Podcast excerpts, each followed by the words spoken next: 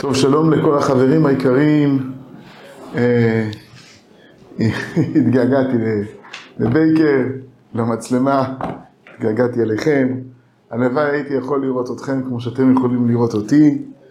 אולי באמת נעשה ככה לקראת הסוף איזה זום משותף, אולי איזה מפגש בישיבה, נשמח יחד בשמחתה של תורה, נכיר סוף סוף נראית, אבל לפעמים אני מקבל איזה דש מאיזה חבר שאומר לי ככה, וואי הרב, אני נהנה לשמוע, זה כיף, נפגשים, אז השמחה עושה טוב בלב, אז תרגישו בנוח, להיות בקשר באמת, כל פעם שככה נזכרים במישהו מהחבורה הקדושה, זה ככה, על כן אמרו מאי לא.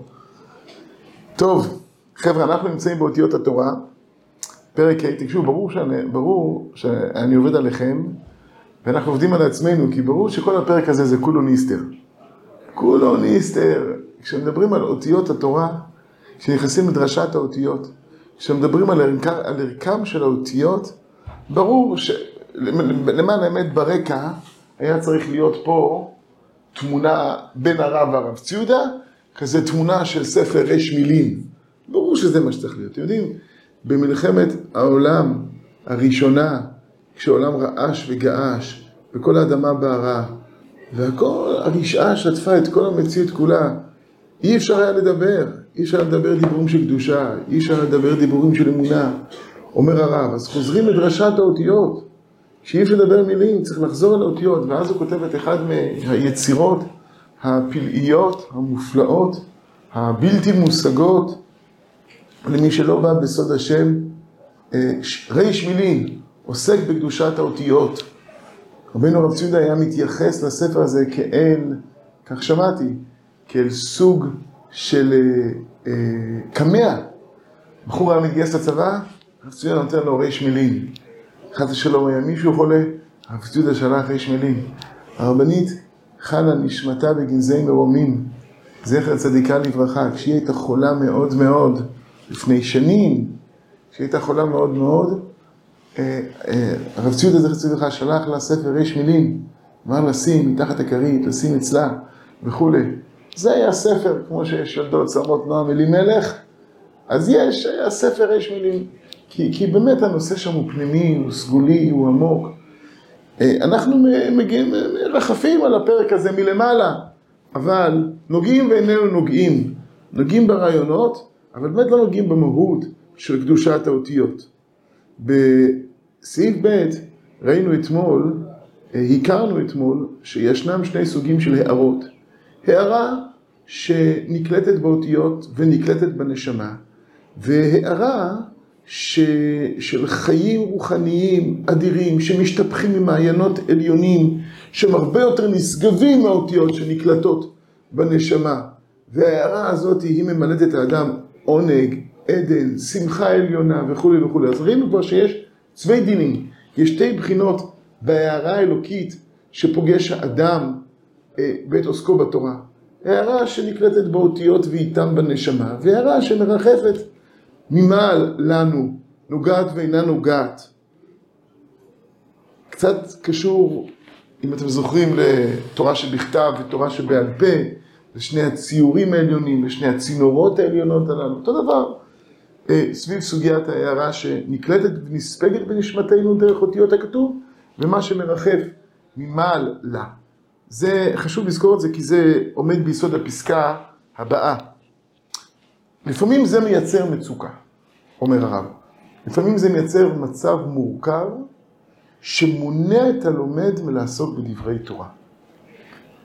לפעמים, אומר הרב, אנחנו בפרק ה' סעיף ג', לפעמים אי אפשר לאדם ללמוד. לשון חריפה, לא קשה, לא מסובך. אי אפשר לאדם ללמוד, מפני שעומד הוא במעלה כזאת, שההערה הכללית של למעלה מן האותיות, היא זורחת עליו. ואי אפשר לו לצמצם עצמו באותיות הלימוד. הוא נמצא באיזושהי מעלה כזאת, מעלה כללית, של למעלה מן האותיות, שההערה הכללית, הוא עומד במעלה כזאת שההערה הכללית, הכוונה לעומת ההערה הפרטית, לעומת ההערה שמצטמצמת לאותיות הכתוב, שמצטמצמת לתכנים, שמצטמצמת לידיעות, שמצטמצמת לתובנות, להווה אמינה, לשקלה וטריה, לקושייה ולתירוץ, יש הערה כללית שכוללת את כל זה בקרבה, בחוברת, בהערה מאוד מאוד עליונה. יש שם את היסודות לכל הקושיות, שם מונחים כל התירוצים, שם נמצאים כל הזרעים של כל ההווה אמינות וכל היסודות של כל המסקנות. הכל אבל כלול שם בהרמוניה, בהערה גדולה, נשמתית. שם הכל מתחבר לאחד יחד. מדרגת קדושה מאוד מאוד עליונה, מאוד מאוד כוללת, כללית. אז לפעמים אי אפשר לאדם ללמוד, מפני שהוא עומד במעלה כזאת, שההערה הכללית של למעלה מן האותיות היא זורחת עליו. היא מהירה אותו, הוא מסודבר ממנה. ואי אפשר לו לצמצם עצמו באותיות הלימוד. למשל, כמו אדם שיסתכל באור גדול, הישונים כל כך התרחבו, עכשיו הוא נסה להסתכל באותיות הכתוב, הוא לא מצליח. הוא לא מצליח להסתכל בפרטים. הלומד הזה שלנו לא מצליח להתכווץ לפרטים. לפעמים, זה לא רק בעניינים רוחניים, שמיימים, של הערה כללית זורחת, לעומת המפגש עם הקדושה שמצטמצמת באותיות הכתוב. לפעמים זה שייכות לאידיאלים מאוד מאוד גדולים, מאוד מאוד נשגבים, מאוד מאוד כלליים. והמצוות הפרטיות, כמו אותיות הפרטיות, נראות כביכול קטנות לעומתם. הרב עוסק בזה לא במאמר הדור, שם הרב מדבר על הדור שנחשף אל כל הגודל, אל תנועת התחייה, אל שאיפת תיקון העולם, ושאיפת בניין האומה ושיבתה לארצה. וכל האידיאלים היותר גדולים ונשגבים הללו, לפעמים גורמים שתיווצר איזושהי מצוקה במפגש עם תפילין, עם הנחת תפילין, עם דקדוקי מצוות קלות וחמורות, עם שימת לב לפרטי הלכה, בענייני כשרות, בענייני בדיקת דברים שנגועים בחרקים. זה נראה כל כך קטן, כל כך מיקרוסקופי ברובד הרוחני, שיש משהו בתוך הלב שממאן להצטמצם בתוך זה. דרך אגב, הרב מעיד על עצמו, יש בחדריו, הרב מעיד על עצמו שהיו תקופות שהיה לו מאוד מאוד מאוד קשה לעסוק בשחורות כעורב, לעסוק בגופי הלכה, כשנשמתו השתוקקה אל אור הכללי הגון הזה. מה אתם חושבים שהרב עשה? יצא לחלל? ביעה? לא. למד 60 דף ביום. נדמה לי שהוא החזיק ככה מעמד שבועיים, קרס אחר כך. אחרי 60 דף, כבר יש לך איזשהו מפגש כללי, מפגש עם כל כך הרבה פרטים. בסוף יש לך איזושהי תמונה כללית, רחבה. אבל 60 דף ביום זה קשה מאוד, בטח כפי העיון והתבוננות של הרב זצ"ל. אז צריך להכיר את זה. גם התנועה הזאת שלפעמים מקשה לאדם לעסוק בפרטים, כי הוא כל כך אידיאליסט, הוא כל כך רוצה לעסוק בתיקון עולם, בתיקון האומה, עוסק בסוגיות הכי גדולות. אז תיטול ידיים לפני התפילה, תקפיד על קורבנות, תאמר כדי באי פסוקי דזמרה, תכוון בכל מילה. אולי תפעל משהו, בהשיבה שופטנו כבראשונה, ובירושלים עירך, ברחמים תשוב, תחזינה עינינו שולחן ציון ברחמים. היכולת לפעמים לעבור מתוך כל הגודל הזה, מתוך כל השאיפות הכי גדולות, אל העבודה הכי פרטנית, הכי מדויקת, זה בדיוק מהסוגיה שאנחנו מדברים עליה פה, המעבר מההערה הכללית להערה הנקלטת באותיות הפרטיות. אז הרב כותב ככה, מה עושים בסיטואציה הזאת? שאי אפשר ללמוד, כי אדם עומד במעלה כללית כזאת, שההערה הכללית שלמעלה מן האותיות היא זורחת עליו, ואי אפשר לצמצם עצמו באותיות הלימוד. נו, אז מה עושים? אומר הרב, וכשמקבל את ההערה הזאת, בקדושה ובענווה. אי אפשר ללמוד, אי אפשר, הוא תקוע. הוא מרגיש איזושהי תקיעה. אז לפעמים יש כל מיני פתרונות, כל מיני עוקפים, כל מיני צירים עוקפים, איך בכל זאת ניסה ונסבול באהבה, איך בכל זאת ניגשים אל הפרטים, איך נפתח אורות התורה, נראה איך בכל פרט מופיע הגודל, אבל לפעמים אי אפשר, זה אי אפשר. אז הרב בעצם מכוון אותנו לאיך להיפגש עם האור הכללי. איך להיפגש עם האור הכללי.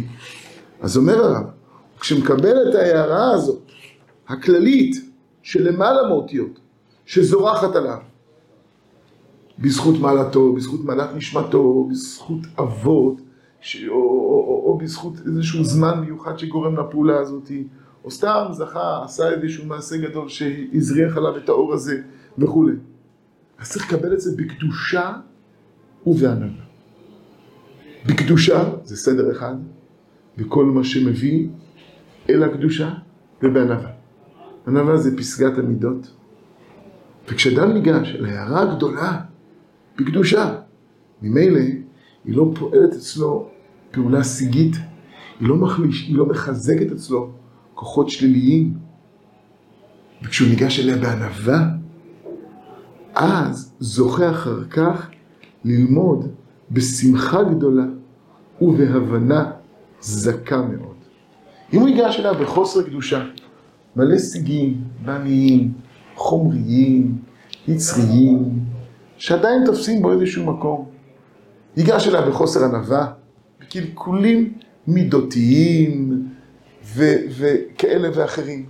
אז ההערה הזאת יכולה לפעול עליו באמת גם פעולה שלילית, שתוביל אותו לבטלנות, התרחקות מפרטים, עזיבת הפרטים חלילה, נטישת הפרטים, זלזול בפרטים, עד שבסופו של דבר גם לא יישאר זכר מן ההוראה הכללית.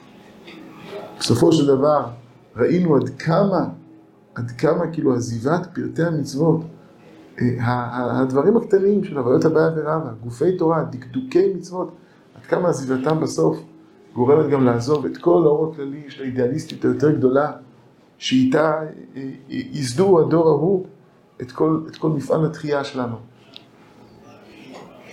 אבל כשמקבלים את ההערה הזאת בקדושה ובענווה, אז זוכה אחר כך ללמוד את האותיות, לגשת על המצוות הפרטיות, לגשת על המעשים הפרטיים, בשמחה גדולה.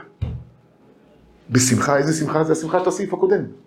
בשמחת האור העליון, שהוא זוכה לפגוש אותו דרך הפרטים. בשמחת האידיאל הכללי, שהוא זוכה לפגוש אותו דרך הפרוטה והשווי פרוטה, דרך הדינים, דרך המשפטים.